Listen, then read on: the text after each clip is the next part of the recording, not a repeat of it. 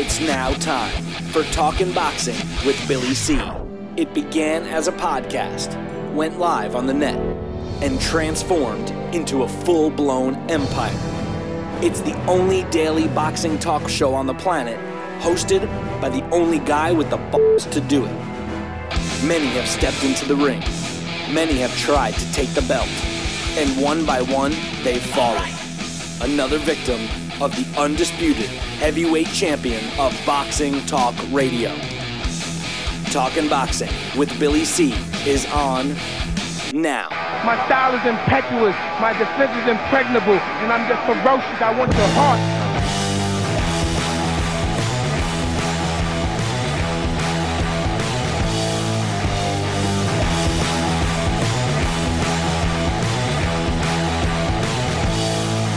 We're coming to you live from the Billy C Studios in Lake George, New York. I'm Bill Calogero, and it's time for the Billy C Show. Good morning, good day, good evening. Whenever you're listening, whenever you're watching, I hope you're doing okay. Today's show is being brought to us in part by Sal's Neighborhood Pizzeria and Italian Restaurant located on beautiful St. Simon's Island in Georgia. Check out the website www.salsneighborhoodpizzeria.com or give my man a call 912-268-2328 912-268-2328 find out why I go all the way to St. Simon's for an authentic Italian meal. Today's show is also being brought to us in part by Fight TV. Watch us on Fight TV. And uh, don't forget to download the app for the Billy C Show. It's free. Visit our website, billycboxing.com, and click on the banner that says, you know, download the Billy C app for free. And also, speaking of Fight TV, don't forget you can watch all the fights that you can't watch on the regular television uh, by uh, watching them on the front uh, of uh, our website, BillyCBoxing.com. We have a, a pretty cool uh, embedded player for Fight TV, so catch all the uh, fights, whether they're free or pay per view or replays, right on BillyCBoxing.com. And finally, today's show is being brought to us in part by my book, Tom Molineaux, From Bondage to Baddest Man on the Planet is available right now where all good books are sold, and you can get a copy of it right now while you're watching or listening to the show. Just visit barnesandnoble.com or amazon.com. Looking to get a signed copy, just visit our website, www.billycboxing.com, and click on the book. You can't miss it. It's right there on the, uh, you know, front page. Coming up in a little bit, um, Daxcon will join us. Uh, also, later in the week, Boxing Hall of Famer Larry Hazzard stops by, as he usually does on Wednesday. And speaking of Wednesdays, blast from the past this week, a request for Bennie Briscoe. You've heard that name. They give the Bennie Briscoe Awards in Philly. We'll tell you about Bennie Briscoe come Wednesday when Alex Pap- Papali uh, joins me to uh, tell us uh, all about Bennie Briscoe. But uh, first and foremost, this past weekend, um, Anthony Joshua um, he beat uh, Carlos Takam in uh, uh, ten rounds. Um, you know the fight was stopped, and uh, all I could say is this: and, and, nobody's a bigger fan than Anthony Joshua than me. No one's a bigger fan of AJ's than than myself. I want AJ to help this sport of boxing. He's what we need: his attitude, his size, his strength, his boxing skill. But on Saturday night, he looked he looked very ordinary to me. Um, whether it uh, was because of the height difference. Now, remember something. The Klitschko brothers, it took a while for them to become proficient in fighting smaller men. And then, for Vladimir's case anyway, it took him a little while to get used to fighting guys his own size again. Anthony Joshua, for the most part, has been fighting guys bigger than Carlos Takam it looked awfully. Um, what's the word I'm looking for? It, it, it was discouraging, I think, for Anthony Joshua. Uh, he just he just didn't look good. He looked um, like he was thinking too much in there. Uh, it almost looked like uh, he just was lethargic. he didn't look like the Anthony Joshua that fought Vladimir Klitschko. He looked extremely ordinary to me. Um, you know, let me just say this. You guys have heard me talk a lot about Deontay Wilder, uh, negative things about Deontay Wilder, but let me tell you this. If the version of Anthony Joshua that we saw fight Carlos Takam on Saturday night, stepped in the ring with Deontay Wilder, I got news for you. Wilder comes out the victor. Joining me right now uh, from St. Simon's Island is my man, uh, Sal Rocky Senecola. Good morning, Sal. What you think of the fight? Good morning, Bill. How are you today, buddy? Okay. What did you think of the fight?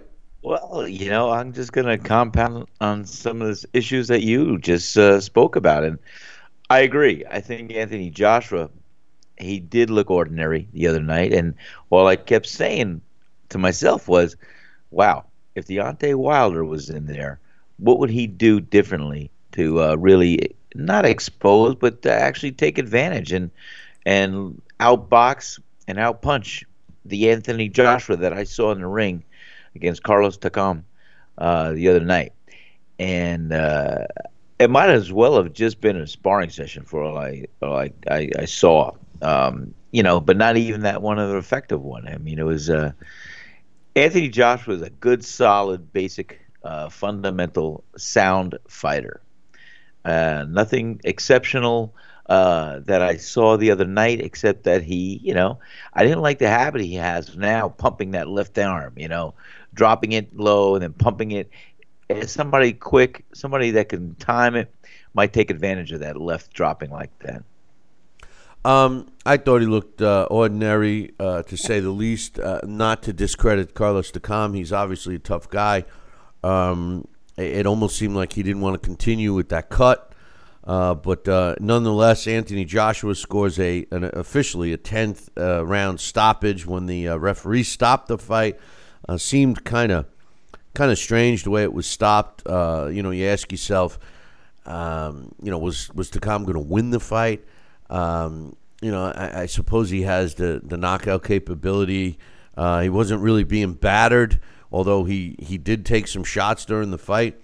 Uh, I, you know, it's going to be a question we all uh, we all, we all ask forever. Uh, but nonetheless, AJ improves to 20 and 0 with 20 knockouts. Carlos Takam uh, drops to 35 and 4 with a draw, and 27 uh, of his wins by knockout. Um, Anthony Joshua broke his nose due to a uh, a headbutt, which seemed to bother him a little bit. Um, at the end of the fight, uh, Anthony Joshua was asked about the referee's stoppage. He says, My job is the opponent. I don't have control over the ref's decision. Listen, I come to fight. I don't sit on the edge and make decisions. As you can see, it was a good fight until the referee stopped it. So I have the utmost respect for Takam. I have no interest in what's going on with the officials. That's not my job. My job is to worry about my opponent. I was watching him. I was trying to break him down round by round, and unfortunately, the ref stopped it. I think the people wanted to see Takam unconscious on the, on the floor. Uh, he says, uh, uh, I understand.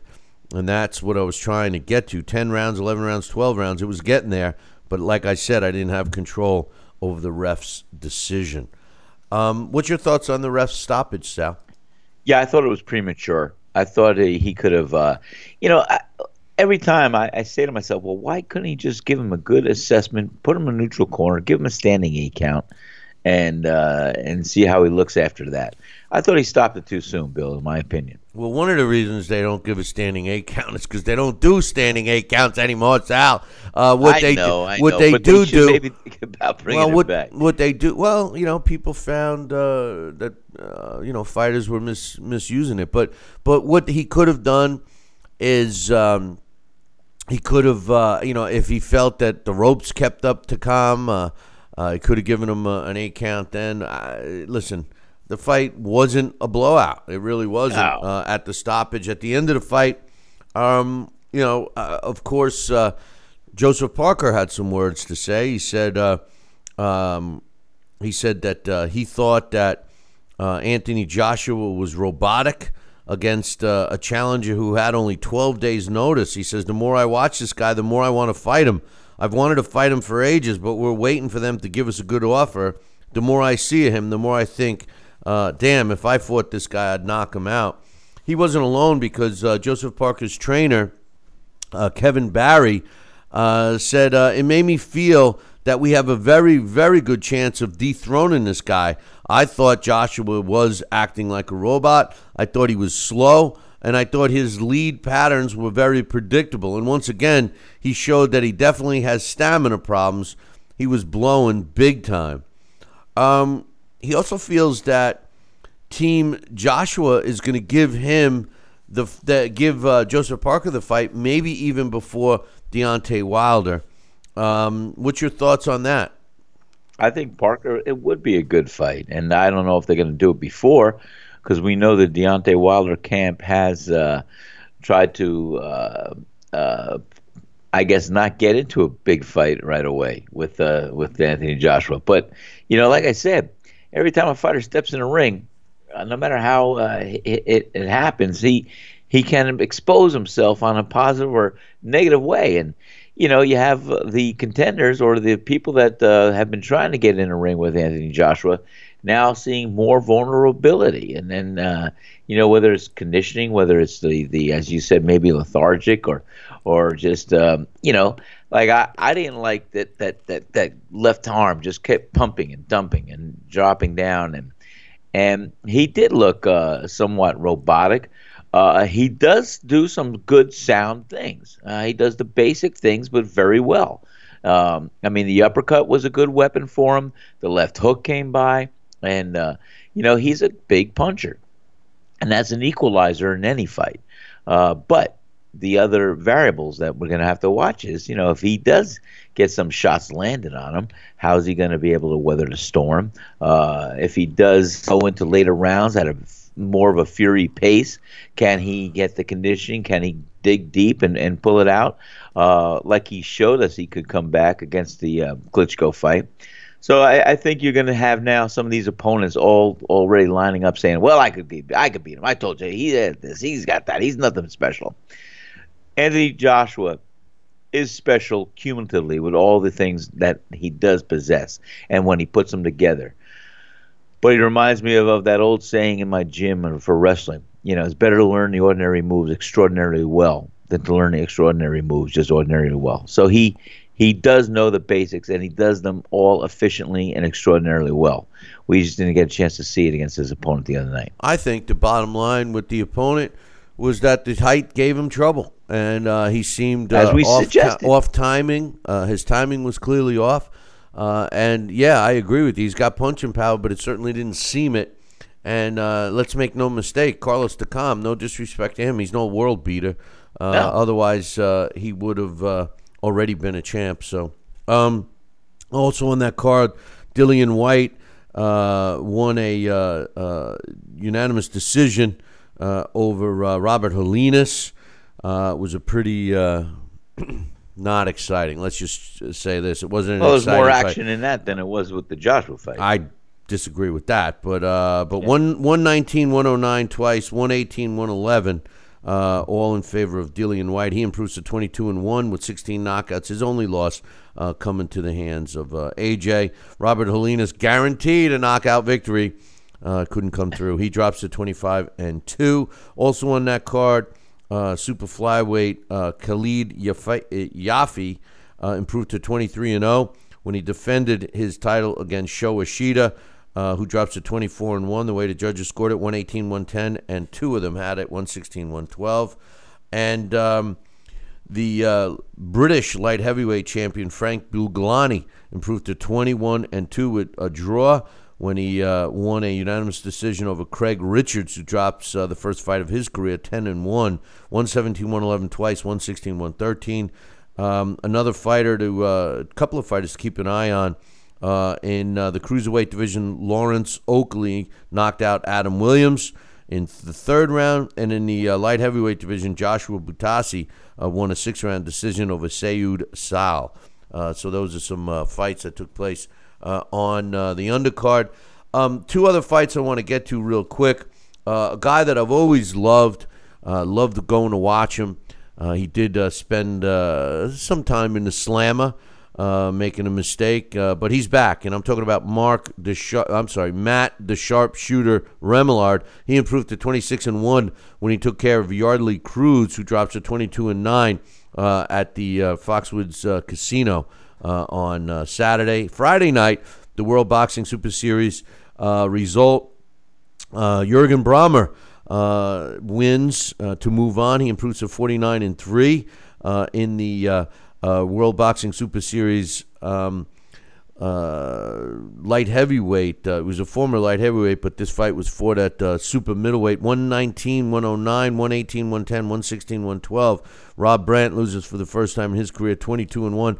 And with this fight, Sal, it's exactly what I said would happen. I and you both picked Rob Brandt. However, Yes, we did. Rob Brandt, uh, you know, acted uh, like a sparring partner in this fight. He did not take the lead. Um, this is the problem when young fighters, especially talented fighters, you know, become sparring partners and they're doing it to make a living. I get it. But the sparring partner mentality is totally different than a real fight. And if you're in sparring uh, sessions with a, a lot of good fighters over a long period of time, your mindset becomes that of a sparring partner, and that's what he looked like against Jurgen Brahmer. This kid should have beaten Jurgen Brahmer. Jurgen Brahmer's 39 years old, and uh, no disrespect to him, he won the fight and won it unanimously. Uh, but uh, Rob Brandt's a sparring partner, and that's uh, that's what he's going to be. Your thoughts? Well, you know, you hit it on the head, Bill. You know, I tried to stick up for this sparring partner mentality and uh, say that you know you, you do know how to break through, you do know how to break away from that mindset. You're not just going to be there as a punching bag or or you know, lack of a better term, just to just to move and and and volley some punches or rally some punches and combinations. You know, but he he did just do that. You know, it seemed like that. Jurgen Brahmer, to his credit, he he was effective from the outside, effective in the inside. He uh, did a good job. Uh, I like the older fighters sometimes, but I root for them. And I thought though that uh, I thought that Brandt was going to take care of him. And you know that was the one fight that you and I picked that uh, didn't uh, go the way we thought it would. Um, you know, all during last week we got to read um, Johnston uh, Johnston Brown. He's got a uh, column up on BillyCBoxing.com, but he was uh, kind enough to uh, send us the diary uh, of Anthony Joshua leading up to the fight.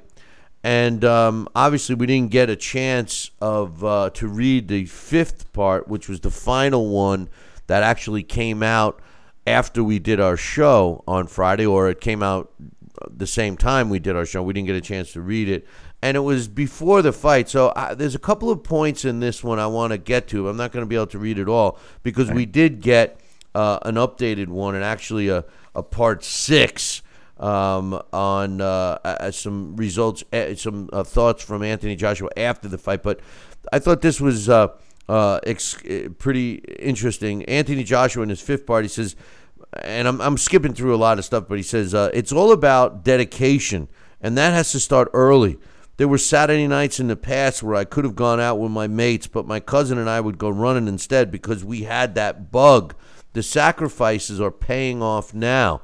I don't say paid off because I haven't stopped yet. I still enjoy it. I'm happy with the pace of my career. Of course, we wouldn't be talking about another sellout uh, in a national stadium. Otherwise, uh, um, you know, if, if he wasn't enjoying it, he means. But I'm realistic and I know where I'm at. This is my career. Who knows what might happen? I might take a fight next that's too soon. It might cost me. All that matters is winning. Not that people outside of my circle say. I listen to my coach, and if he's happy, I'm happy. This isn't about putting on a show for the promoters or anyone else. It's my career, it's my life, it's my health, and my future. So you have to be smart and make the right decisions. I'm still a threat to everyone because I still have the hunger, but I'm smarter now with my decisions. I'm not reckless. I'm calculated, but I'm a dangerous man. All these guys talk about me all the time, and it's always negative. Sooner or later, I'll be ramming my jab down their throats. In every fight, you think about losing. It's not the fear, it's just the reality of boxing. Every time that I fight, I have to win. Uh, and, and there was more to this one, but I'm going to read to the post fight uh, Anthony Joshua thoughts. But Sal, you know, the one thing that I think Anthony Joshua could benefit from, and and and you know, I I understand fully about a fighter. You know, it's my life, it's my future. You know, I'm gonna make the right decisions. You know, when I hear fighters say that, I, I can't help but think that you know they're thinking, well, let me take the easier way out, you know, and and that's just my assumption, and I'm hopefully I'm wrong with that. But on the other side of the coin, I, I see a guy that could use a mean streak. Anthony Joshua. Uh, yes, he has shown us heart and determination and skill, etc., etc. He is getting better, although I thought he looked ordinary Saturday night. But the one thing he is lacking and it was something that Vladimir Klitschko lacked, which his brother Vitali did not, and that's a mean streak. That's a that's that Mike Tyson esque, and I'm not trying to have him be a Mike Tyson, but I'm just using it as an example. He's got to have a mean streak. He's got to go in there, seek and destroy type of an attitude. He doesn't seem to have that. He's he's happy about breaking an opponent down, and there's nothing wrong with that. But what's your thoughts uh, on uh, his comments and and you know what what I just said? No, I Bill, you know, you uh you uh you get up close and personal. But yeah, most fighters, most uh, champions, a lot of them, they have a mean streak and they can tap into it anytime, flip it on a dime. And you know, I have a mean streak. Uh, uh, some well-known fighters have definitely a mean streak, and you know, you use that for the fuel for your fire. You know, you you want to have a control. I don't want to say controlled rage, but I mean, you know, it, it's it's a lot of times that's the that's the aggression. That's the that's the the mentality that you're going in there like a warrior. You're gonna make them suffer. You're gonna make them pay. You're gonna make them, uh, you know, uh, feel feel your fists and have pain. You know, and it's a mean streak, but uh, like I said, it's a controlled aggression and rage. You can't lose your head about it. Um, Anthony Joshua is, is a gentleman. He's a he's a he's a real good, solid guy, and and uh, um, if he just gets a little bit of, uh, you know, that, uh, I'm gonna, you know, yeah, he's got to, he's got to try and make that a change and difference if he can. But I don't know if he can tap in. He's, he's, he's a great, solid fighter. Is, you know, some fighters like him, maybe he doesn't need a mean streak up to now. Oh, imagine him with a mean streak, though. He'd probably forget kill, about it. You he'd know, probably kill some but I don't know how. Yeah, it's nothing you could really train and develop. I mean, uh, it's something that's innate. You know, you, you, you got a little a little uh, fire uh, that that that you flip a switch and you know all of a sudden you you know you just uh, come alive at a different level. Um, we're going to take a short break, but first, uh, because uh, my man Johnston had sent uh, uh, me the uh, the diary, he he's got the last part here that I'm going to read in its entirety as soon as we come back from break. But I'm going to start it off by a question he's got. He says, uh, "Hey Billy C and Sal, I enjoyed the fights on Saturday night and have to give huge credit to Com." But let's face it, he did get beat up pretty much every round, so I don't blame the referee from stopping the fight. I'm interested to know what Sal's verdict is. Would he have been disappointed if he was in Com's shoes? Um, uh, go ahead, Sal. Give us your quick thoughts. I got to take a break here in 30 seconds. Yes, yes. And you know what? I think that's a great question, solid question. As I said, you know, yes, I had the fight up to that point. I think I had 99 to 81. I may, may have uh, given a, the uh, fifth round as a draw. That's about it. Otherwise, Anthony Joshua was pitching a shutout, and he, of course, he dropped them in the fourth round with a 10-8 round. But no, Takam, I thought he, he, he should have had a little fire, a little little you know, he should have moved and, and been a little bit more. He tried at spots and at times he came in there. And you know, if he if I if I had my punching power and and you know, as, as Takam has his, yeah, I would have been disappointed because I still have a puncher's chance. And even though I'm down in deficit, it ain't over till it's over. And you know, I didn't think it was a it was a stoppage that needed to take place at that moment. Um, he wasn't really in big trouble. Uh, it was cumulatively, yes. As I said, hey, the guy's like I said the other week uh, when we saw a fight, he was getting beaten every round. He wasn't really in the fight, and the referee made a call and stopped the fight earlier. Um, and I see that if he's continuing to take punishment, but I don't think that uh, uh, Takam was taking a relentless beating. I got to take Uh, a break, Sal. That's why I fine. said quick. You could finish that thought in a second. We're going to take a short break. We'll be back in two. Billy C will be right back. Check out BillyCBoxing.com now or feel the wrath of the mighty mustache. Oh, that hurts. Why are you doing that to my face? I hate you. I hate you. That's BillyCBoxing.com. Consider this your warning. Now back to Billy C Interact with the show at billycboxing.com.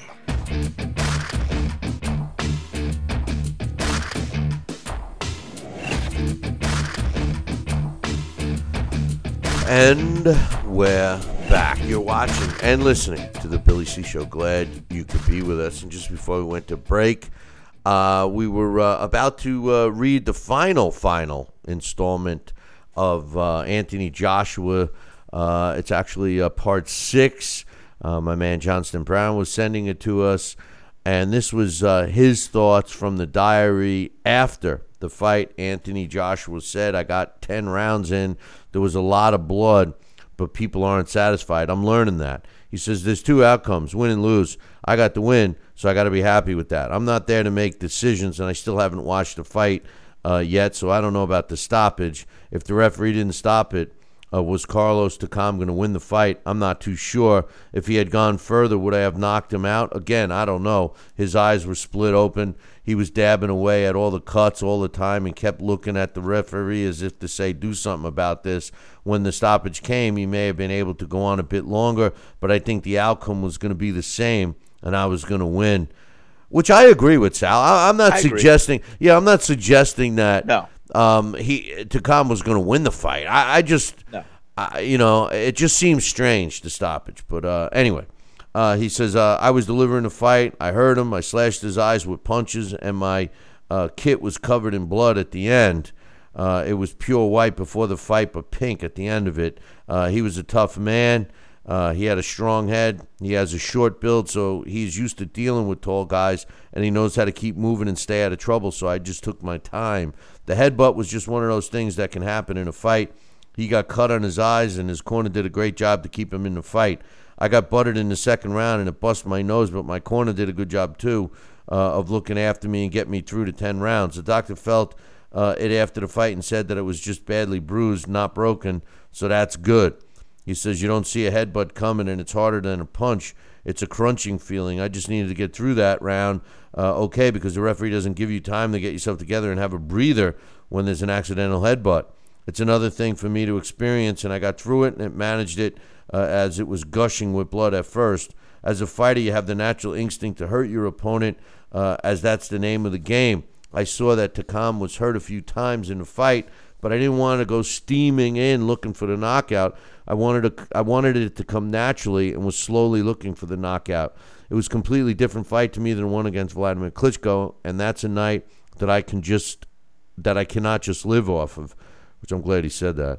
Uh, I'm not going to go into my uh, rest in my armchair forever, reminiscing about that fight. It sounded like it. It sounded like I it earlier in the week, show. right? I mean, it did sound like that, right, Sal? I mean, earlier in the week. I think he heard you, Bill. Oh, hey, you can't. You know, maybe It's maybe time to that, let that go. connection with Johnston is, is is a lot more important than he thought. He says um, he says uh, guys like Takam have completely different styles, so you got to put the past uh, to one side and deal with the present as it could be a curse. to come. like Klitsch- Klitschko is done now. I got to move on. There's a lot of interest in my next move, and the more interest, the more pressure. I'm just rolling with the punches, so there's no stress on me. The fights that people want to see are going to happen, but like the million fighters before, certain things have to happen before the big fights can happen. I got mandatory obligations with the belts. That's just how it is. I'm not looking at 2018 yet. I'll take it day by day, but we're not out of 2017 yet. I'll rest and then get back to the gym and look to work and improve. The possibilities are exciting, but you never know the landscape of boxing and what might happen. Heavyweight boxing's crazy. Look at Takam's face afterwards. Uh, you have to be mad. It's gladiatorial, and you have to be very tough. That's what drives people to come and watch. You can never get used to the crowds as big as that. Having the pressure and people's expectations is a lot to deal with. I got 10 rounds in. It was a lot of blood, but still some people aren't satisfied. I'm learning that. You have to tick every box. The more interest there is, the more boxes there are to tick. But it's good that there's so much interest. There's still a lot more to come. The one thing I, I am stuck on with this uh, final, uh, and again, I want to thank Johnston for uh, hooking us up with this. Absolutely. Um, Thanks. the the one thing I, I, that sticks out in my mind, Sal, I want to get your thoughts, is that uh, he says I saw that Takam was hurt a few times in the fight, but I didn't want to go steaming in looking for the knockout. I wanted it to come naturally, and was slowly looking for the knockout. to me, that sounds like something they worked on in the gym. Uh, That sounds like he was reluctant to do what his instinct said and kind of went the route of, uh, you know, whatever his corner was telling him leading up to this fight. What was your thoughts on that? Well, if that's the actual scenario and case, I mean, hey, you you you smell blood or you see blood, you you you go for it. I mean, like I said, it's it's a controlled rage, if you if you will, Bill. It's it's I don't want I don't know if that's the right right uh, term I should use, but you know, you look at it, you see you got something there. You want to end it because you can never tell. You can never know what's going to happen next in a sport of boxing whether it's a cut, whether it's this, whether it's that. So if you see you have an opportunity to end the fight, you go for it. You go for the kill right there. And and you know, I think Anthony Joshua, as a gentleman and as a, a pretty methodical in a way that he he approaches a, a fight, I could see him uh, doing what he did. But the bottom line is, you know, I didn't think Takam uh, that whole fight, I thought the referee maybe should have gone to a ringside doctor and say, "Hey, what do you think? Uh, how the cuts? Uh, you know, how do you feel?" I thought there could have been something. Not that he was going to win the fight. I'm not saying that, but I just thought it was a bizarre time to stop the fight the way he did stop the fight. And uh, you know, if Anthony Joshua saw some opportunity where he could have uh, been a little more aggressive and then the fight, uh, I think he should have taken it. That's all.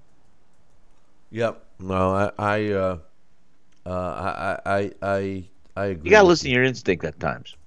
Well, you know, that's a that's a double edged sword because you know that you're working on stuff, and we've said it ourselves that you know. Um, as a fighter, you know, when a fighter starts thinking that he doesn't need his trainer, uh, No, except It's except to hold yeah. except to hold the water bottle, then you got problems. You know, so No. I, I'm glad that you know that one of the assets, one of the reasons I like Anthony Joshua so much is that he has this willingness to continue to learn, and Yes. he doesn't act like he knows it all the way a lot of fighters do, and um, I, I applaud him for that. My point was, it just seemed like, you know, he was working on that, and and I, it just appeared that he was, you know, we called it, we used the word robotic, but it kind of appeared like he was thinking too much, Sal.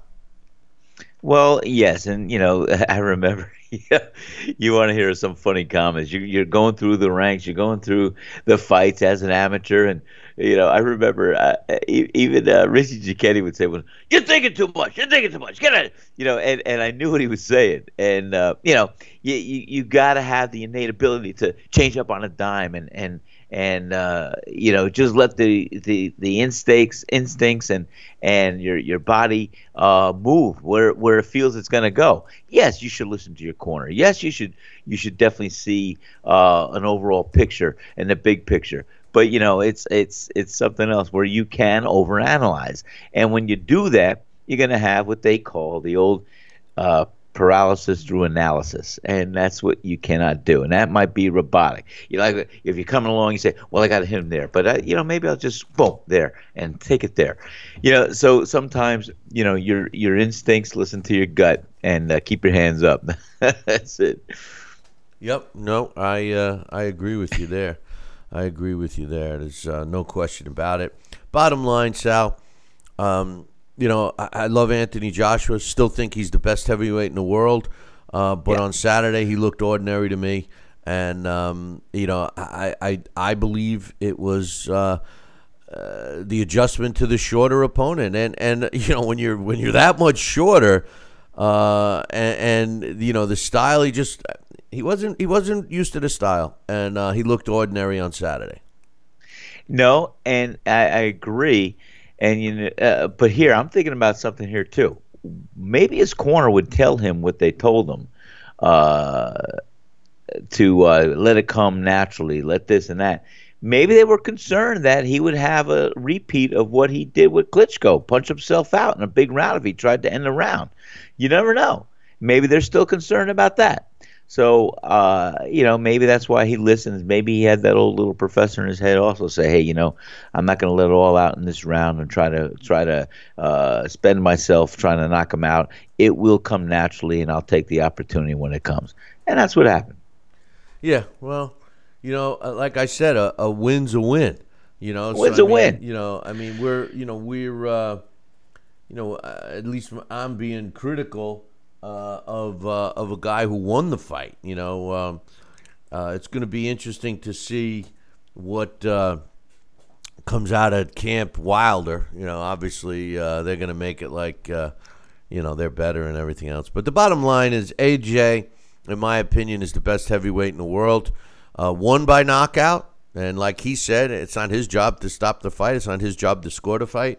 He just fights the fight, and uh, he got a win. He's going to move on. Uh, at this point, I'm sure he's going to relax for the rest of 2017 and uh, come back uh, with a vengeance in in 2018. Uh, what do you think? Yeah, I think I think that's a good game plan. I mean, it's it's already October. You don't want to see him fight uh, fight in two months, and uh, I think he should really just regroup and uh, uh, you know take a break. I'll tell you what I was concerned about. He looked bigger than a house than he's ever have been. I mean, his frame can carry the weight, but you know maybe his corner. Did they say he's he was at all time heavy uh, on the scales when he came in the ring the other night? Yeah, he wanted to be a little lower than he was, but uh, Yeah. Listen, we're gonna take. You know what? We gotta we gotta Okay. take a break again. Uh, we you know we got these restrictions. I gotta take a break. I'll be back in two. Billy C will be right back. Check out BillyCBoxing.com now or feel the wrath of the mighty mustache. Oh, that hurts. Why are you doing that to my face? I hate you. I hate you. That's BillyCBoxing.com. Consider this your warning. Now back to Billy C. Interact with the show at BillyCBoxing.com.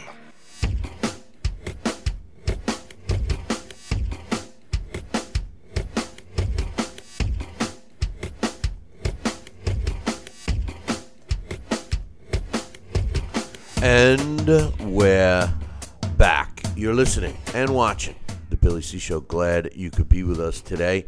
And uh, you know, before I uh, move any move forward here, you know, I just want to comment on a comment in the chat room, Sal, from uh, Yes. our buddy Joel. Uh, he says, uh, "Do you expect Wilder to say the Bomb Squad wants uh, Anthony Joshua next after Saturday's fight?" And I do expect him to say it. And I expect him to not only say it, but I expect him to say AJ is nothing. He's got to come to Deontay because Deontay's the man in the division. That's what I expect Deontay Wilder to say because that's what he's been saying uh, for uh, quite some time. He has the uh, uh, delusion that he's the best heavyweight in the division. So, um, yeah, I expect him to call out AJ, but uh, making uh, accusations that AJ has to come to him. What do you think? Well, I think you're absolutely right. I mean, as I always say, you know, uh, anything. Uh, two things I always say: anything can happen any given night, and we look at a fighter as being only as good as his last fight. And uh, you know, with that being said, you're going to see several people, several contenders coming out now and saying, "Hey, I want to get to, uh, in the ring with Joshua now." Uh, and, and don't take me wrong, I agree with you, Bill. I think Anthony Joshua is one of the best out there today. Uh, but you know, like I said, whether it's uh, rhetoric or so, but these guys are going to think that they're going to be able to have a good chance with getting in the ring with Anthony Joshua, and uh, that's what they see in their mind from their fight, uh, from their watching the fight. And uh, so I think Deontay Wilder going to pound his chest, saying, "I want to, I want to show that uh, Joshua's just ordinary. Uh, I'm ready for him. I want this." But that key word, but he's going to probably want to lay out some conditions that aren't going to be really uh, on equal land, equal basis. So, I well, they already offered. Listen, they already offered. Deontay Wilder has not made two million dollars in the ring yet. Has not made two million inside That's- the that's ring. a shame. All right, That- and and that's- and that says a lot. And Anthony says a lot. Joshua has made double digits many times. Yes. Um, Yes. but but here's the thing. You know, it was reported last week that Eddie Hearn offered uh, AJ seven million to come fight Anthony Joshua in England. Okay, never made two million. Offered him seven million. But here's the kicker: offered him hundred percent of the USA television rights, which means Wow. wherever they land it, uh, if it's pay per view or on on uh, Showtime, whatever, that Deontay gets that money by himself. So Wow. so he would clearly be making in excess of ten million to go to England. It Yeah. makes no sense for Deontay to want to have that fight in the U.S. because the U.S. I got news for you. First of all, the U.S. doesn't have a venue that'll pack the people in that England has. That's number one. Uh, and number two, they're not going to pay that kind of money. They're not. They, they, they, there's no uh, place uh, that's going to pay him where he'll make more than that. I, am sorry, but th- this is where the negotiations will get out of hand. Um, but uh, but anyway, Anthony Joshua is in the driver's seat in the heavyweight division, and everyone knows it except Deontay Wilder. So we'll see what happens. Um, I agree with you. I agree. Yeah. Um, all right. Uh, let's just. I got some emails to read. Uh, first and foremost, uh, in outside of boxing, we'll get you caught up with uh, some other sports. World Series action. What a what a game last night. Um, Ten innings it took the Astros to beat the Dodgers, thirteen to twelve. Uh, 14 hits each team had, uh, 28 in total, which is a, a, lot of hits for a World Series, especially when you had their two each team put up their top pitcher. Uh, the Astros uh, head back to uh, Los Angeles with a three to two series lead, two games left. All they got to do is win one game. So uh, we'll see what happens beginning tomorrow night. Over in the NFL, the Vikings beat the Browns 33 to 16 in England. Uh, the Bills topped the Raiders 34 14. Bengals over the Colts 24 23. Uh, the Patriots tw- uh, beat the Chargers 21 13. Saints beat the Bears 20 to 12. The Falcons beat my hapless Jets. What a piece of garbage team. Choke the whole nine. That quarterback is a dumb as a box of ro- rocks, and he's even smarter than that stupid coach. 25 to 20 the Jets lose. The Eagles uh, beat the 49ers 33 to 10. The Panthers uh, righted their ship 17 to 3 over the Bucks. The Seahawks tried their hardest to lose to the Texans, uh, but they hung on to win 41 to 38. The Cowboys beat the Redskins 33-19. The Steelers over the Lions 20 to 15. That got you all uh, caught up in the NFL. Over in the NBA, the Bucks topped the Hawks 117-106. The Pacers over the Spurs uh, 97-94. The Nuggets over the Nets 124 to 111. The Hornets over the Magic 120 to 113. The Wizards beat the Kings 110-83. The Knickerbockers win over the Cavs 114-95. The Pistons 115 over the Warriors 107. In hockey action with three games, the Ducks beat the Hurricanes 4 to 3 in a shootout. The Jets topped the Penguins 7 to 1 and the Flames, oh those Flames, they beat the Capitals two to one. So that gets you all caught up with uh, other sports. We got some emails. First one is from Coach.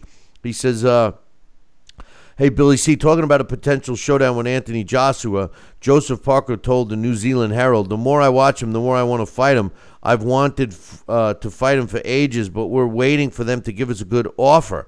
It looked like Joshua was struggling a bit trying to knock him out. I thought to come, uh, and afterwards, Joshua said if I had fought him, I would have knocked him out. Uh, he couldn't knock him out, and I think it was an early stoppage. The more I see him, the more I think, damn, if I fought this guy, I'd knock him out. Uh, coach says, uh, with the understanding that pot is illegal in New Zealand, even with Joshua's less than impressive performance after reading Parker's quotes, uh, I have to only question to ask. I only have one question to ask: What drugs is Parker on? Um, you know, the, the the funny thing is is I would have expected more people. I would have expected a, a rant from Deontay Wilder to come out saying along the lines of the same thing. The the part about this um, that sticks out the most is I've wanted to fight him for a long time. We're waiting for them to give us a good offer. Well, what's good? I mean, what are they looking for? A hundred million dollars? They're not going to get it. You know, we just heard that they're willing to give Deontay Wilder, which is a big, big draw, seven big. million plus all this USA rights. So realistically, what the hell would Joseph Parker, who nobody even looks at as a champion, to be honest with you, no disrespect to Parker or his team or New Zealand, but uh, but the truth of the matter is, is how much more does he think he's going to get? You know, I I, th- I would think that if they offered Parker five million, he should jump all over it. Uh, but uh, but uh, you know, have to wait to see. What, what do you think? I think you're 100% correct. I think, you know, the fight that everyone really wants to see right now that uh, would be on the forefront would be the Deontay Wilder Anthony Joshua fight. And, uh, and I think uh, after you just explained to everybody what the deal was uh, and the offer was to Deontay Wilder, he'd be silly Uh, that's being diplomatic. He'd be stupid not to jump on it and take it, and go over to to England, uh, and get the get the whole rights and everything else. Uh, Joseph Parker, I I don't know what he he's waiting for. Uh, I you know if he if he thinks he really has to get in, I, I don't think he should be waiting for the offer because you know he's got to be the one willing to uh, uh, listen to uh, uh, reason and uh, get in the ring and hoping to, to perform at his best. I don't know. I like to see Deontay Wilder before Parker. We got another uh, email. This is from my man Mitch. He says AJ made over thirty million when all the money came in for the Klitschko fight. Thirty million. Wow.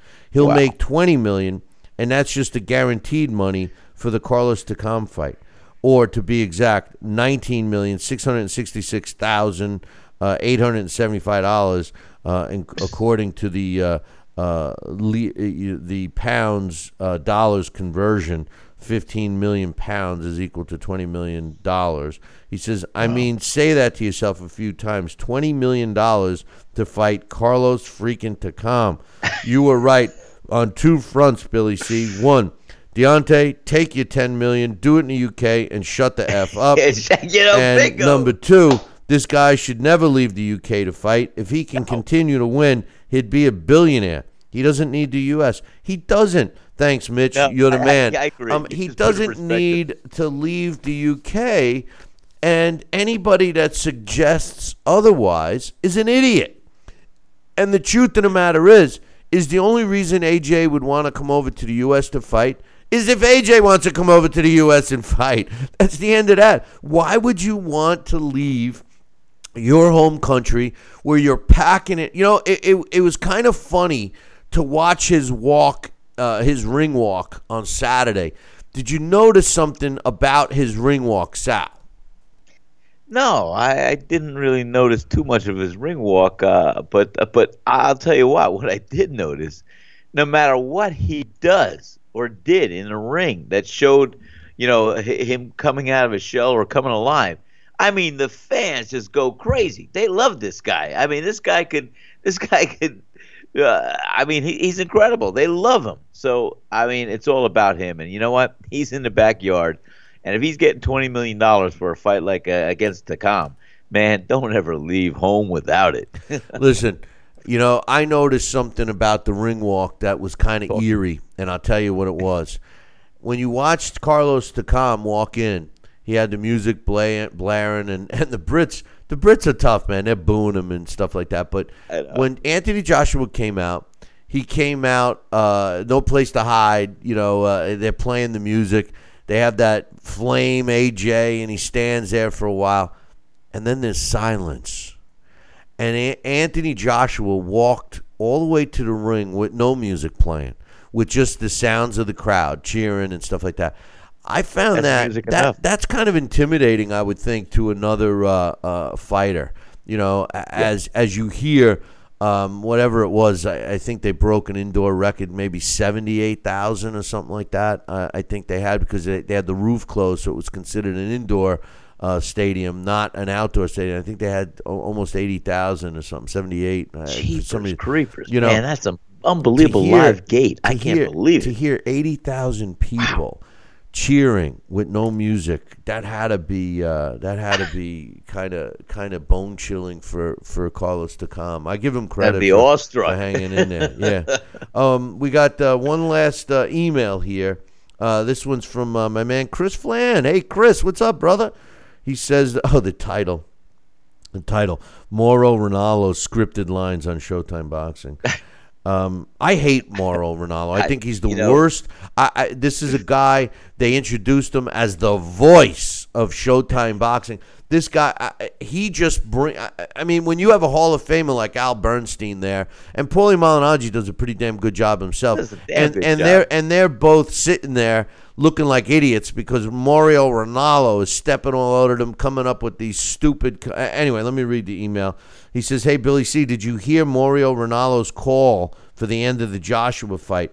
It was predetermined. He read it or had it memorized. It didn't match what was going on. Even Paulie." uh, and Al Bernstein had to distance themselves from that. It's not the first time Mario Ronaldo has done this. Listen to his scripted call after Joshua beat Klitschko compared to HBO's version, or when Mayweather beat McGregor. His endings are predetermined. Is this what happens when you have a pro wrestler announcer as your lead? I guess he will continue to give us scripted emotion instead of real emotion.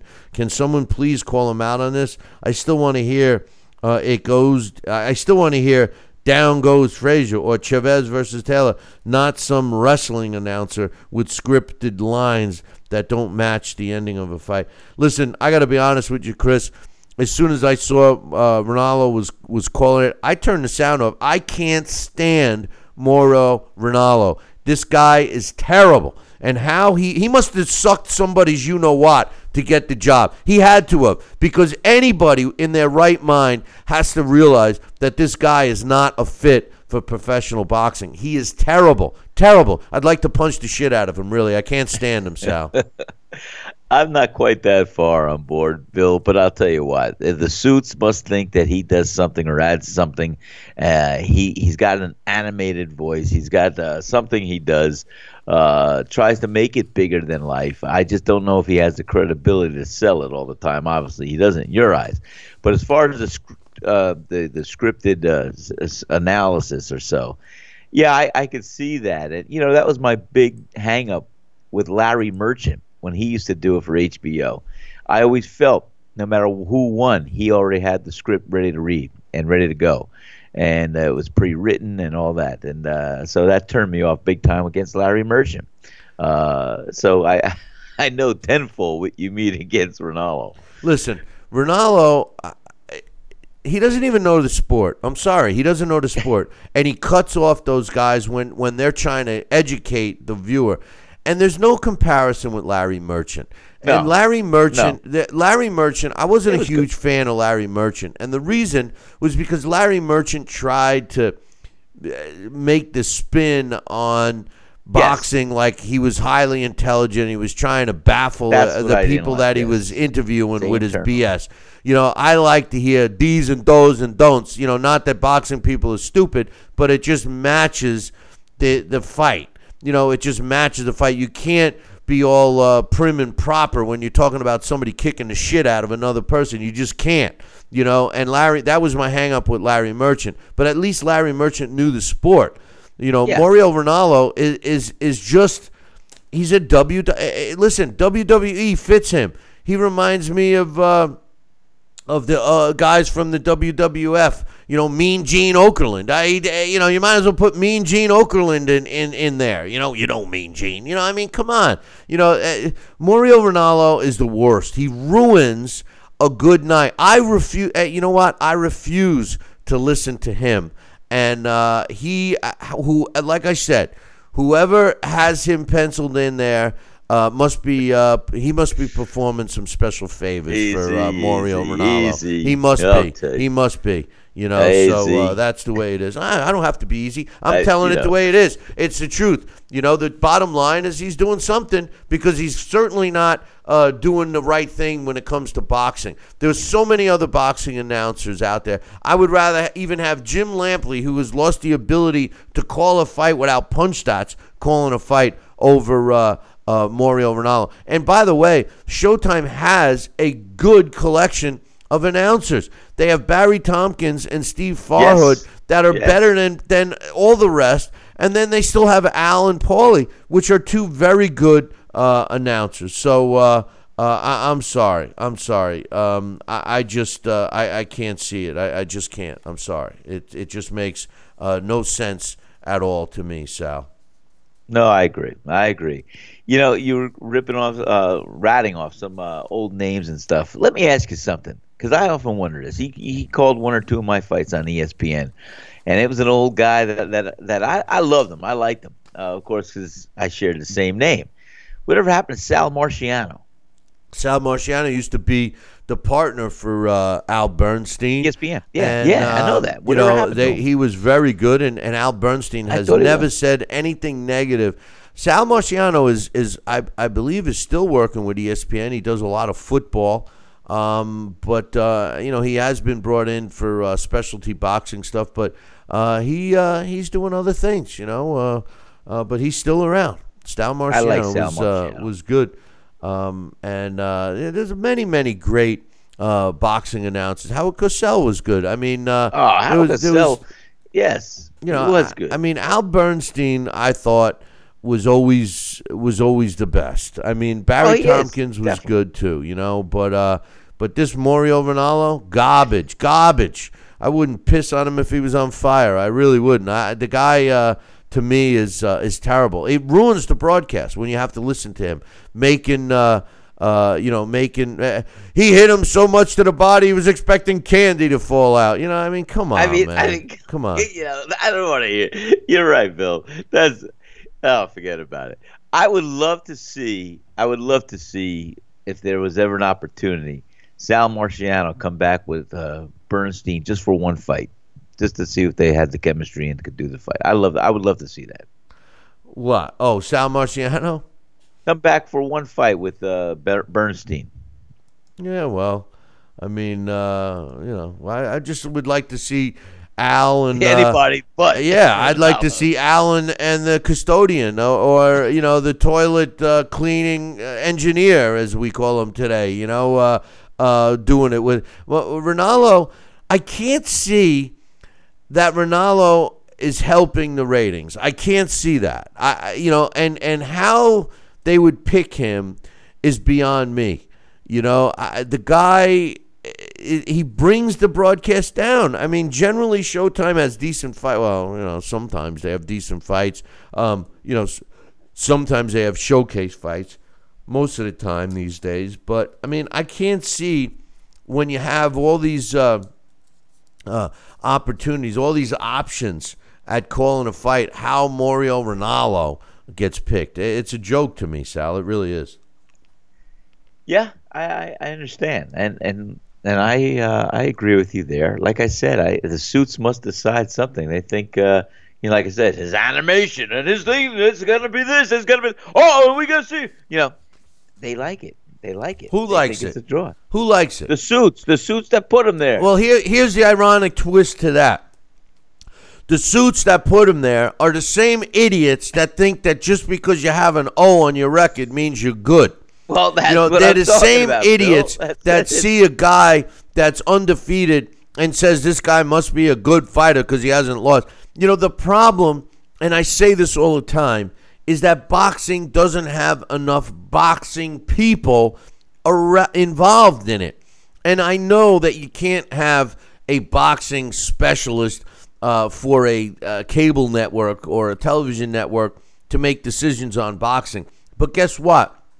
I think it would be a smart move to have a boxing consultant to talk to the programming directors to, to suggest opponents and fights, etc., etc., rather than just look at a sheet that says, hey, this guy Yukarab Bachibov from some country you never heard of. He's 28 0. Must be good. Must be good. Never heard of a guy he fought. Must be good though. He's 28 0. You know, uh, let's put him on the show. You know, no, no. And and Mario Ronaldo, a guy that is ruining a broadcast.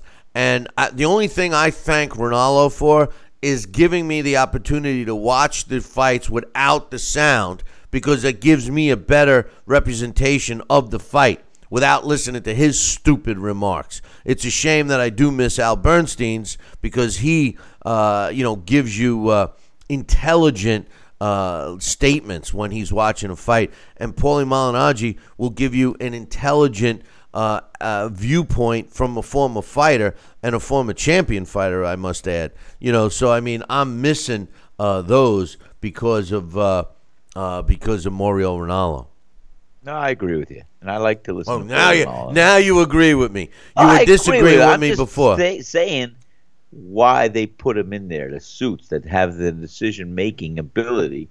You know, think he's uh, animated enough and create some of the drama or create some of the spin on things that, uh, hey, you know, it is what it is. They're the ones that make the decisions, and obviously they don't really look at what the fans' real core uh, uh, desires are. Yeah. Well, You know, I, I- I'm curious to know. uh, You know, they're making some comments in the chat room, and uh, you know, I'm curious to know if the younger fans. You know, obviously, I'm ancient. I'm old. You know, I've I've seen comments. Oh, he's just an old guy. Yeah, yeah, I'm old. But uh, I wonder if the they young don't put me in that category. well, you're older than me, but uh, you know the truth of the, ma- the truth of the matter is, is the young fans, you like that? You like him?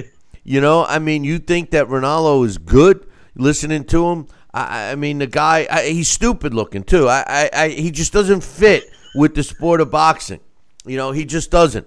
You know, and uh, hey, hey, my man Johnny Blaze is in the chat room. But John, like I'm that. sorry, good. Johnny Blaze, but uh, maybe it's because this guy's a ca- Canadian. You know, Mario Ronaldo's a Canadian, and he had the nerve to use the Italian card one time. He started saying something about Italians. Oh, me being Italian. Don't don't don't you disgrace Italians, Mauro Ranallo, for being an Italian. You're nothing but a piece of garbage. I can't stand Mauro Ranallo. Can't stand him. I- did I mention? Did I me how you feel mention that I can't I stand I'm not quite as critical. You're not as critical. That's because you watch all the replays. You don't watch it. You watch the replays. You you you're minimal with your with your uh, uh, subjection to him. You know you're not subjected to him as much as the rest of the world. I, can't. He's he's garbage. I I got to thank Chris Flan for getting me all riled up here today, Sal. I'm telling you, man. I'm, I heard you. I, I, I think you should have given Anthony Joshua some of that fire in your belly right now to end the fight. You know I would rather even you're have You're ready to go. I want to. I want to. I want to help you get in that fight, Bill. I think you we could put a, a nice uh, exhibition on you and Mauro Ranallo. How's that? listen, I even think that I'd rather listen to Joe Tessitore and if Teddy Atlas over uh, Mauro Ranallo. I'd rather listen to Teddy Atlas yelling and screaming and spitting all over his mic, telling everybody how corrupt they are and stupid if they don't agree with him. I'd rather watch that over Mauro Ranallo. Ranallo is terrible for the sport of boxing. WWE, he's perfect for that. You know, he's perfect for that.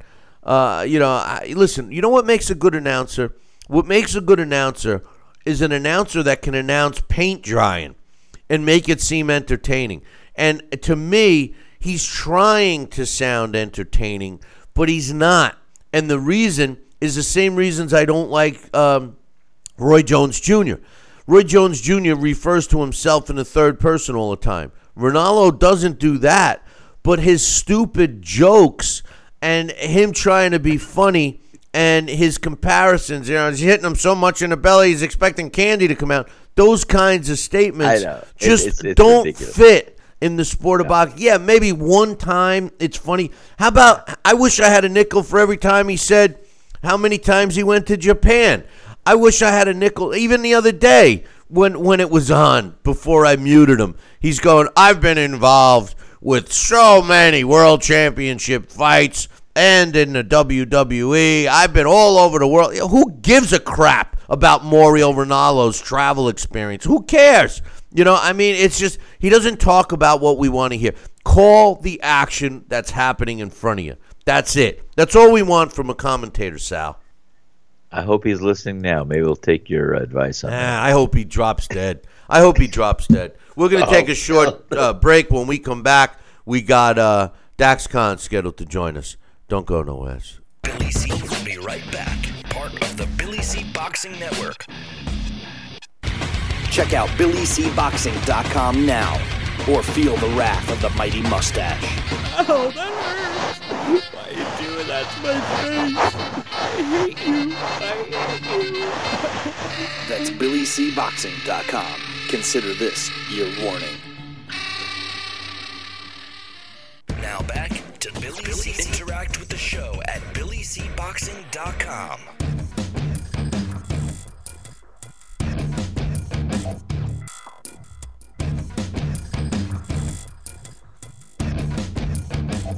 And uh, we're back. You're listening and watching the Billy C Show. Glad you could be with us today. And uh, speaking of being with us, joining uh, Sal and myself right now. Uh, after a long, lengthy conversation during the break with Sal, uh, mano on mano, is uh, my man uh, Dax Khan. Good morning, Dax. Hey, what's going on? Uh, You going out to uh to, Mauro Ranallo party. Yeah, I'm going to go to his birthday. He invited me personally. That's SOB. What Now- a piece of garbage. Now, do you like Moro Ranallo? and I don't like either one of them. Is it Morio or Moro? His brother, I can't stand it. I don't want none of the Ranallos. I don't even like his mother or his father. How about that? And if he's got any other family members, I can't stand anybody with Ranallo as a last name. I don't like you. But uh, anyway, You know, you mentioned Barry Tompkins before, and uh, with this um, Deontay Wilder in a second, we'll talk about him for a minute. But uh, um, if uh, on the undercard of uh, the Wilder Further fight, the, Barry Tompkins was on the uh, Showtime broadcast. And uh, next time you get to catch that, why don't you see who, uh, what title um, he has Bernard Hopkins defending against Carol Moran? what he messed up. Not even the right division. well, Barry's getting a little old, but he's way he's way better. two divisions. He, he- he's way better than uh, than Ranallo. But uh, anyway, that's a whole nother story. Um, this past weekend, uh, AJ fought uh, a very tough Carlos Takam. You know, Dax, the best way uh, that I described it after evaluating the fight is Anthony Joshua looked ordinary. I don't know if we give Carlos Takam the credit. I, I also had mentioned earlier in the show that it, it took a while for the Klitschko brothers to become proficient in fighting smaller guys. Then it was actually took them this uh, a time to adjust to fighting guys the, the same size as them eh, because they became so proficient fighting uh, smaller guys. I, I, I thought it was a case of, of that with uh, AJ. I'm not discrediting him, but but like I said, I, I think he just looked ordinary uh, in that fight. What, what's your thoughts uh, and analysis on on the fight? Well, remember a conversation we had, and that's what me and Sal were talking about. And matter of fact, we had it on the show that I said after um, Joshua uh, stopped Charles Martin so easily for that title, and my my uh, my thoughts on him and his future. We know AJ's a star, um, seventy eight thousand live fans. Some were reselling tickets for uh, forty five thousand in uh, U.S. equivalent to the British pound. He's a megastar, you know. Uh, great. Uh, we, we know this. Um, he has 20 wins now, all 20 by knockout. But you know what? He is not the talent of a Vasyl Lomachenko. He's not the talent of a Guillermo Rigondeaux. Um, he's not a guy that should have been in thrust into this position. And we see that too much in boxing. Is okay as soon as we can make money off a guy, we can get him a title shot. Let's get him the title shot. Forget about the longevity. It's all about the now, the now, the now. And I know there's people out there. Sure, make the money now, but you know what? That's why boxing is the way it is. And if uh, anybody who thinks differently are the ones who really don't know the sport of boxing and they don't understand why you know guys have become legends and superstars for all of eternity and not just for uh, you know the flavor of the week, which Anthony Joshua is close to becoming. You know, uh, Carlos Takam, a credible uh, opponent, definitely considering the circumstances. Um, he filled in for Kubrat Pulev, who injured himself in training camp. Um, in 39 fights, um, you know, his only losses were to Joseph Parker, Gregory Tony early in his career. Uh, the only stoppage loss was to Alexander Povetkin. Um, he was giving up a five-inch height and 20-pound weight disadvantage. Uh, you know, so um, but you know, considering all those uh, factors, you know, inside the disadvantages and the last minute substitute, you know, at no point in time should Carlos Takam have even been, you know, allowed into that fight. You know, Anthony Joshua, you know, allowed him into that fight. Anthony Joshua, from the beginning, um, he was bothered. You, uh, Anthony Joshua is one of those fighters that you can tell, you know, he puts all his emotions on his face. He doesn't have a poker face. You can see what's going through his head by those uh, expressions that are uh, so evident. He, you know, in that first round, as soon as Carlos Takam started moving and he was uh, circling around, number one, Anthony Joshua at no point in time had any idea how to cut the ring off. Uh, number, which that. he should now. Number Saw that. Number two is um, you can see on its face. I didn't sign up for this tonight. I did not come in here, you know, to go chasing the guy around that was moving. Um, in that second round, when that headbutt happened and Anthony Joshua um, got, had that nose started to bleed, what is the first thing he did? He blows his nose. Now you're an Olympic champion. You're a, a unified heavyweight champion. You know better. I'm sure you were taught this years ago. You do not sit there and blow out your nose if you think it's bleeding, because what happens then? Your eyes swell, your sinuses swell, and that makes it hard for you to breathe. Um, in round four, when he dropped the com, he failed to follow up on it. Um, you know, when you look close at that, you know, you've made you made reference to that before. He didn't go after him like he had in the past. But you know something also? He was 254 pounds. I don't want to hear I wanted to come in lighter. You said you had a 10 week training camp. You're going out putting out all these stupid little diaries that make you look like a moron. You're going out there and you're being a celebrity and a superstar. You know, you're making making all this money. Eddie Hearns is out there selling things for you. You know, everybody's looking at you, and you know you're coming in there at the heaviest weight of your career. And, what's your excuse for that? Uh, did you come in that weight? Uh, was that your um, intention if you were going to fight Pulev? You know, what was your intention? Then you had the referee Phil Edwards, a guy who's a, a veteran of almost a thousand fights. Um, he could tell. You know, Joshua by the fourth round he looked tired. Um, remember when Takam had tried to, and another thing that you most uh, referenced earlier, when Takam tried to reference them about you know a headbutt in round four, what does Edwards do? He looks over. You know, he's like, oh, he's ready to wave the fight off. He wants to quit. He wants to quit. Carlos Takam almost had to literally argue with him and tell him, I don't want to quit. You know, in round five, Takam comes out after him, after uh, Joshua. Um, he's cut, he's bleeding, but he's doing what a veteran fighter does. He knows, you know what, I got to come out here. I got to do something. This guy wants to stop this fight. He's looking for a reason. I got to make sure he has no reason. And what happens? Joshua he starts taking steps backwards. Tar- Carlos Takam, being the veteran that he is, starts working Joshua's body. Joshua did not like that. Um, what happens is Edwards starts distracting Carlos Takam. It's a good thing that AJ is the type of fighter that he is. He realized what um, uh, referee Edwards was doing. Uh, Phil Edwards is calling him, even though he's behind Anthony Joshua. You know, uh, AJ could have easily taken advantage of Carlos Takam looking away, hit him, and if he would have caught him, he probably would have knocked him out. And you know what? The referee, the no blame would have been on the referee. It would have been on uh, Carlos Takam for you know protect yourself at all times. Um, in round six, Takam made AJ fight harder than he wanted to. AJ was breathing. He was labored, heavy. AJ looked frustrated. Again, Phil Edwards brings Takam over to the doctor to give Joshua a breather. Joshua was standing there. He's leaning on the ropes. He's huffing. He's puffing. He's sucking air deep. He has a look in his eyes. He just wants to fight over. But you know what? He didn't have it in him to stop that fight. And that's the honest to God truth. He didn't have it in him. In round eight, Edwards again stops to bring Joshua over there to get the glove fixed. That little piece of tape was not a problem at that moment. There was no reason to stop that. Again, Edwards distracts Takam right afterwards, you know, right after Takam has a good offensive outburst. Uh, they take a look again at the eye in round nine. AJ stands there again, breathing hard. He's slow. His punches are, are calculated calculated. He's been looking for just one big punch. He's um, he's he's taking one step at a time. You know, at any point in time, I was waiting for him to put his hands on his hips and just bend over and say, you know, I need a timeout. You know, in round ten, yeah, you know, Takam is moving backwards. You know, he's bobbing, he's weaving, he gets caught with one big shot, but on the ropes, you know, Anthony Joshua was about to punch himself out. Joshua missed four or five big shots. He didn't connect with any of those. As tired as he was, he was going to punch himself out. Carlos Takam was not going to win that fight because he was so far behind on points. But you know something? Those last few rounds, we would have really seen, you know, exactly what Anthony Joshua has been doing in his training camps. Uh, you know, the, the truth, not what's said on paper, not what his people are saying, not what he's promising, the truth. Because you know something? He was tired, he was gassed, and this was a slow paced fight. I'm sorry, you hate, you don't want to say it, you don't want to believe it. Uh, nobody else wants to say it, want to believe it. All the people, you know, and I'm a big Joshua fan. I believe he's the more talented of the two fighters. But if that was uh, if that, if that was Deontay Wilder in the ring on Saturday night, Anthony Joshua would have been knocked out cold. Well, first of all, I said the same thing uh, earlier, but you're way off on on Joshua Dax. The diary thing I liked, I enjoyed it. It gave us a look inside his head. And as far as the weight issue, he was overweight, but did he look fat? I, I don't think he looked fat. He did look tired in that fight at times, but not as spent as you're describing. And he looked tired against Klitschko. I just think that he's a big guy and he needs to manage his his uh, uh, energy better. I I don't know, but did he look ordinary in the fight? Yes, he looked ordinary. Should he have taken out Takam? Yes, he should have.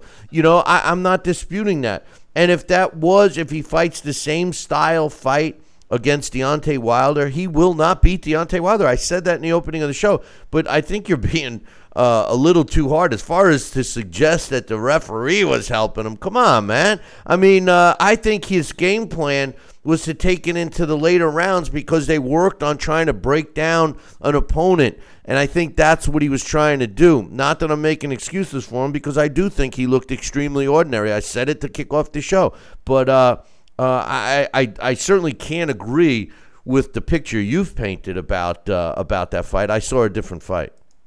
Well, you forget I watch fights differently than you. I watch the fights, and then afterwards, Bill, you know, I go frame by frame. I will watch a fight in slow motion. I, it will take me 30 minutes to watch a round. I study everything. Matt Baranski taught me that years ago. My stepfather years ago, when we used to watch the old Jack Dempsey films on reel to reel, you know, something because the film was so bad. Sometimes we'd have to actually piece them together, and we'd only see, you know, slow step by step motions of it. But over the years, um, especially you know, when it comes to a big fights, I like to watch and see exactly what's going through the fighters' minds during these fights, you know, through through their body language, you know, um, and that's exactly the best way, you know, to know exactly what uh, you know was coming in the future for them. Uh, there was a guy, John Burns, who is a uh, Vegas gambler. He used to tell me that all the time. He goes, you know, something, just watch these fights, whether or not it's boxing, whether or not it's kickboxing, MMA, whether or not it's football. He says, you know, you start to see these um, habits of people. Lennox Lewis, you know, one of my favorite heavyweights, probably my favorite heavyweight of all time. Exactly. Uh, this is a guy Anthony Joshua is being compared to way too early. But you know, uh, Lennox Lewis, the same thing early in his career. Lennox Lewis is blasting guys out. His uh, he won a world title. Um, he came back from a couple rough moments. Uh, the Frank Bruno fight. You know, Lennox was shook. He was stunned. He comes back. He knocks Bruno out. Um, Lennox then he goes and he uh, meets Oliver McCall. What happens? Lennox comes in the heaviest of his career to that point. Um, he can't knock Oliver McCall out with a single punch, and uh, Lennox ends up getting knocked out. Lennox was able to bounce back with the help of Manny Steward. Anthony Joshua doesn't have a Manny Steward type guy around him. These diaries that you know we're speaking about, I agree. Sure, they're great for the fans. It's great for that interaction. But you know something? When you're on that level, when you're making so much money, you're drawing so many fans, and there's so many expectations upon you, you cannot sit there and do both. You have to do one or the other. Are you a superstar or are you a superstar in boxing or are you a superstar celebrity, I should say? You have to make up your mind. You're not Floyd Mayweather. Floyd Mayweather, you know, this is a guy who always spent all his time into the gym and then, you know, he put this time to aside um, whether or not to interact with the public and to do his little uh, his interviews and little Floyd Mayweather type stuff he done. Anthony Joshua has too much on his plate, if you ask me, and it's starting to show. And coming in at 254 pounds with that much muscle and doing uh, amateurish mistakes like sitting there blowing out blood through your nose in the second round, that tells me that Anthony Joshua has a little too much going on, and it may not, and it has nothing to do with his skill set. It just has to do with he's overwhelming himself, and that overwhelming himself is going to be bad for him. And the first time Anthony Joshua loses, all these people that are his fans, and boxing fans are fickle. Boxing fans are very um, what's the word? They're, they're very unloyal. And the first time a guy loses, they're going to leave you. And if Anthony Joshua should lose and face when he faces Deontay Wilder, all of a sudden Anthony Joshua becomes nothing but an overrated hype. And you know this legacy and everything he's worked so hard for, you know, it's going to go down the tubes fast. I find it funny, but first of all, he's making more money than Mayweather at 20 fights than Mayweather made at that time. Will he make the money that Mayweather ended his career on? Who knows? But he's making more money per fight than Mayweather did after 20 fights. I mean, give him credit there. And as far as uh, uh, you know, uh, going down as being, uh, you know, people bailing on him. I, I, listen, he is the full package. He's he is a celebrity. He is a, a, a fighter that, although I'm going against my own rules here, he is a fighter that's still learning on the job, so to speak. You know, and and not that's not to suggest he shouldn't be taking on all comers, but he is, and that's one of the things I like about the guy that he corrects his wrongs. And as far as blowing his nose out, for a guy that never was hit in the nose or or thought he broke his nose before like that, even with the knockdown that he suffered against Klitschko, and even the the alleged knockdowns he suffers in training camp, you know, he obviously never experienced what a good smash in the nose felt like. So he learned. You know, that that's the thing. You can't be so critical about somebody who hasn't even learned to take that shot yet. Now, if he does it again, now you have the criticism because you're like, hey, what idiot? You know, don't you know? You know why they didn't tell him in the corner? I don't know. I can't answer that question. But uh, but yeah, he had a bad night. There's no question about it. But he still won the fight, and he's going to move on. He still made his money. Uh, he's going to move on. Uh, there's not a better heavyweight in the division. I do agree that if the same Anthony Joshua fought Deontay Wilder, and and even that is is is hard to even put in perspective because Deontay Wilder has never fought anybody the the uh, level of uh, opposition that that even uh, Anthony Joshua has faced. So we don't know. We've seen Ant, uh, Deontay Wilder destroy opponents. And he struggled with the Eric Molinas and the Johan Duhaupas and the Artur Szpilkas and, and even the Washington. He was losing every round until he knocked him out. So, I mean, you know, the at the end of the day, we go by who won the fight. And on Saturday night, although I thought uh, AJ looked ordinary, he won the fight, and he's going to move on to fight another day. And he kept his 20, uh, you know, an 0 20 knockout record intact. I, I, I think. Um, I think that uh, you're look reading too deep between the lines, and that's just my thought. Yeah, and it's, it's not just my opinion. Uh, you know, even with the referee Paulie Malignaggi himself, you know, a guy that you were just talking about uh, not too, uh, you know, before he came on the show, you know, on his input and, and his smart smarts, you know, a former two division world champion. He even said the same thing. He believes the referee allowed his emotions to get in there. Um, on social media, uh, a lot of UK fans and a lot of fighters, um, a lot of um, Anthony Joshua fans all said the same thing. The referee stopped this fight too early. When you look at the replay in slow motion, motion, however you want to do it, slow motion on theirs, slow motion like how I do it frame by frame. Anthony Joshua missed a lot of those punches, and when you see all those times that the referee looked for reasons to stop that fight, uh, to, uh, whether or not it was to check the cut, whether or not it was to sit there and uh, have tape fix and stuff, you could see that this referee was hoping and looking for any reason to give Anthony Joshua a little bit of a breather. He could tell Anthony Joshua looked horrible, and they also know that you know, um, and Anthony Joshua, if he didn't get the knockout, all of a sudden sudden this Deontay Wilder fight didn't become as appealing as it is right now, and that's a fact. I don't know. I would think Deontay Wilder would want to fight him quicker and faster after that I, fight. Deontay Wilder and Anthony Joshua was the one that says I need time, not Deontay Wilder. Deontay Wilder's ready to fight him tomorrow in the backyard. Yeah, yeah, yeah that's what Deontay Wilder's Kool Aid uh, makes you believe. But uh, uh, to turn down to turn down seven million and uh, and all the U.S. television rights, I guess it's not about the money with Deontay Wilder, huh? Well, you know what? I don't drink the Kool Aid. You have me confused for I don't know who, but uh, I don't drink the Kool Aid. I, I said, and I've always said, Anthony Joshua is the better pure talent. It's just you know what he's doing. He's letting too much overwhelm him. Manny Pacquiao, there's a guy, you know, an all-time great. You know, look at Manny Pacquiao. Anytime that he allowed uh, these outside things to uh, get involved during his training camps and his preparations up to fights, Manny Pacquiao came in. He looked horrible. He looked ordinary. But you know something, Manny Pacquiao by that time had already won titles in four and five divisions. Anthony Joshua, you're saying he's learning on the job, but Bill, you said it yourself. I've heard you bash guys because other people said, "Oh, I'm still learning, learning on the job." It's not. It's okay for Anthony Joshua, but it's not okay for other guys. No, it's okay for it's okay for a fighter to take on all comers after they're a champion and say they're learning on the job. Where, what I bash fighters for is taking little tune-up, easy fights and and and claim that they're still learning on the job. And he didn't pick Takam. Takam was a guy that was uh, you know laid on him Eddie because Hearn of the, had him already in, in, in reserve. He's the next available guy. That's the way the IBF rolls. What can I say? But uh, anyway, any other uh, thoughts? Did you want to talk about the Dillian Whyte fight? Well, the Dillian Whyte fight. Um, he won. He made that fight tougher on himself than he should have. Um, again, he didn't up, up, his stock at all, which I was, you know, quite disappointed about.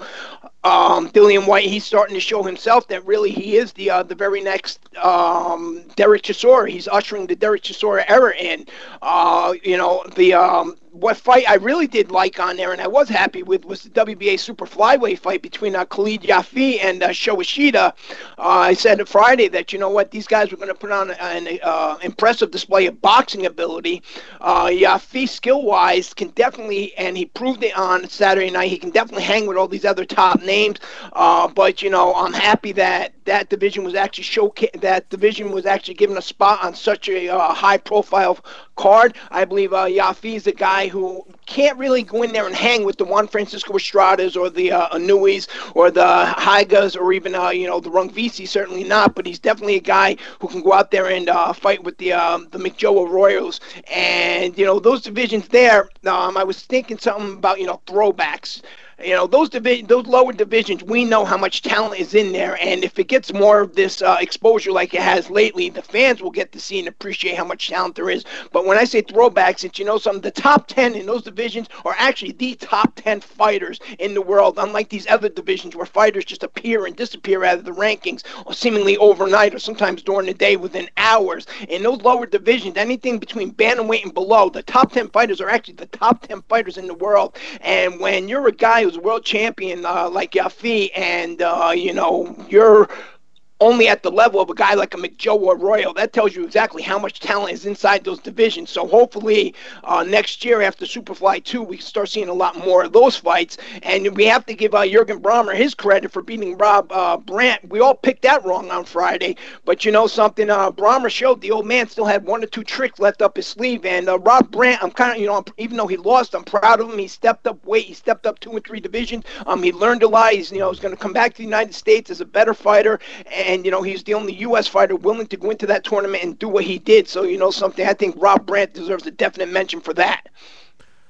Yeah, he stepped up one division, but I, like I said, yeah, we were all wrong on that one for sure. But I said that uh, I thought that he um, he fought like a sparring partner, and I, you know, I think I think that's the fine line when you start accepting those checks, sparring with big names. That you know, that's what you're risking. You know that. Uh, he wasn't able to flip that switch, and I, I thought he could. You know, I, I thought that he was going to make the uh, the best of that opportunity, and and, I, and in my mind, he, he should have beaten Brähmer. But maybe Brähmer, like you said, maybe he's better. Maybe he's still got a couple of fights left in him. Maybe I'm uh, taking him wrong. I'm reading him wrong. But uh, I, I thought, you know, with a year off, with just a little over a year off, being knocked out for the first time in his last fight against Cleverly, that Brähmer, you know, at 38 years old, it's all caught up to him. But, um, you know, he showed that you know, sometimes all you got to do is just be able to box smart. And as for the, um, I understand what you're saying in the sparring partner mentality, but again, remember, he was overseas in a foreign country. He had never fought in a country, uh, another country, in front of a crowd like that before in such a high moment. Uh, he had never fought somebody the skill level of Brähmer, so maybe it just all overwhelmed him. It was a little too much, a little too soon.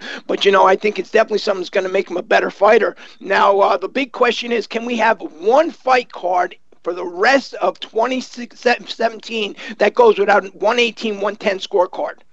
I don't know, but it, it does seem to be the most popular score uh, across the line.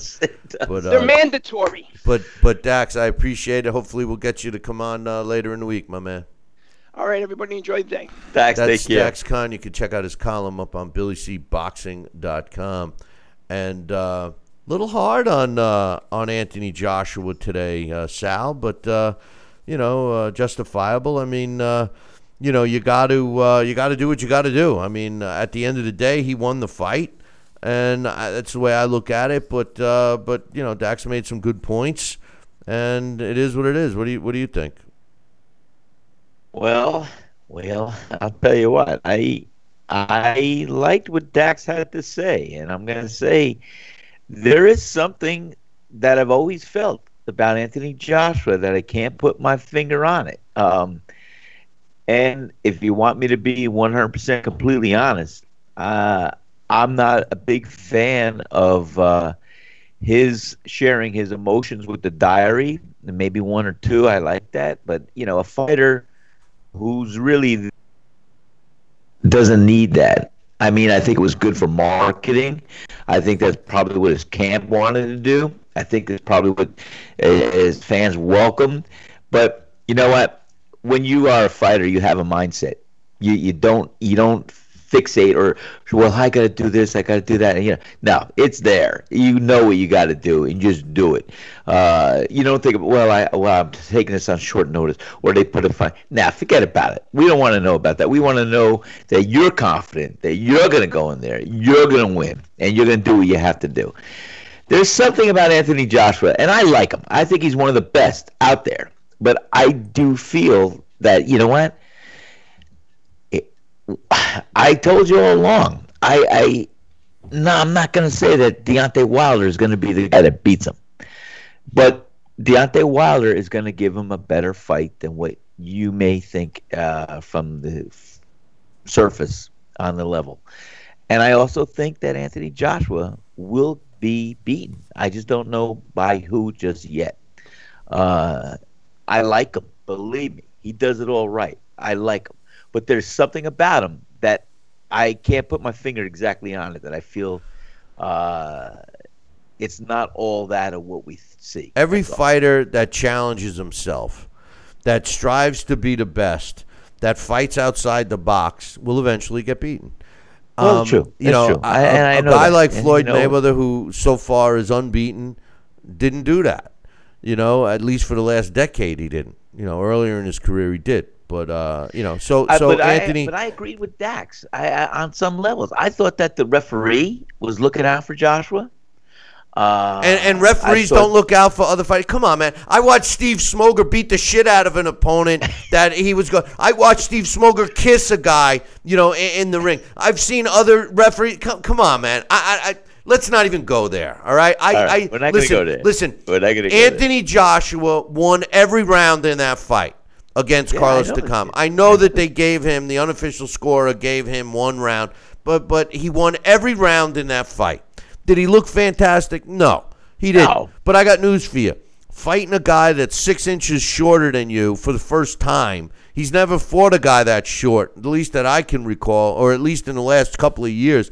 Was it was an adjustment? He said in his diary that you and Dax didn't like what I thought was good. Um, said that uh, you know, did he bring in a hundred? At one point, he said, "Do I bring in a hundred guys that look like Pulev to, to train?" No, we didn't. We brought in a, an, an assortment of guys, which is a smart thing, you know. But I would bet that the majority of those guys were were taller than six foot two, and uh, and Takam was six foot at that. So, um, I, you know, the truth of the matter is, is he won the fight. He won it by stoppage. Whether we think the, I, I thought the fight was stopped a little too premature. I also thought that AJ looked ordinary in that fight. But at the end of the day, a win's a win, and he's going to move on. As far as Deontay Wilder, I said that Deontay Wilder, if he got in the ring with the with the same Anthony Joshua that fought Carlos Takam, that that Deontay Wilder would win. And the only reason why I said that isn't because Deontay has uh, displayed any kind of boxing skill, because he hasn't, except for one thing. Punching power. The only time he ever displayed skill was when he fought Bermane Stiverne the first time. But you could bet dollars to donuts that he's not going to display that skill on Saturday when he fights uh, Stiverne the second time because he's going to go in for the kill. He's going to go in for the kill because that's what he thinks he can do. He thinks he's unbeatable because of his punching power, and that's going to be a mistake against a guy like Joshua. When Joshua's on, his jab works well. He's fast. He didn't look that fast the other night, but he is. He does have hand speed, faster than Deontay Wilder. And I can't wait to see Anthony Joshua land an uppercut on Deontay Wilder. You're going to see that skinny little head end up in the ninth row. All right. So whatever you can, you and I'll be willing to bet anybody when and if Deontay Wilder gets in the ring with uh, with Anthony Joshua. I'll bet on that fight with anybody. I'll take on all bets. And I agree. I don't think Anthony Joshua is going to retire undefeated. Somebody's going to come along and beat him, but it's not going to be Deontay Wilder. Anyway, we're not taking a break here, as you can see. Um, our trivia question, which I've gotten a lot of uh, great uh, answers for, is a tough one. Uh, so if you're the first one to email me the correct answer, Billy at Talkin Boxing, that's T A L K I N B O X I N G dot com, you'll win your very own copy of the Title Bout Championship computer game. Um, the question is who did Jack Dempsey say was the greatest fighter in his weight and height that he ever saw, meaning Jack Dempsey? Uh, who did Jack Dempsey think was the greatest fighter of his weight and height that he ever saw? If you know this answer and you're the first one to email me, Billy at Talkin Boxing, that's T A L K I N B O X I N G dot com, you'll win your very own copy of the Title Bout Championship computer game. Um, you know, this week, uh, Sal, uh, is uh, kind of a, a slow week leading up to uh, Deontay Wilder, so we are going to try uh, to get uh, shows in uh, all week.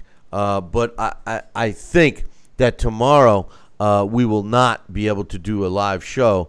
Um, what's your thoughts on on uh, postponing that and trying to get uh, Wednesday, Thursday, Friday? And what's your quick thoughts that we're now talking about that uh, on air with uh, everybody watching and listening? Maybe we should have done this off air, but um, I'm thinking uh, um, tomorrow might be the day. If we have to pick a day this week, I think maybe tomorrow might be that day. What do you think? I agree with you 100%. I think what we could do is uh, take tomorrow off, take a break, uh, gather some information, and then I think Wednesday, Thursday, Friday is a great day to build the momentum, build what we see for the Deontay Wilder fight weekend. Yep, we got I- I Deontay agree. Wilder uh, coming up this weekend.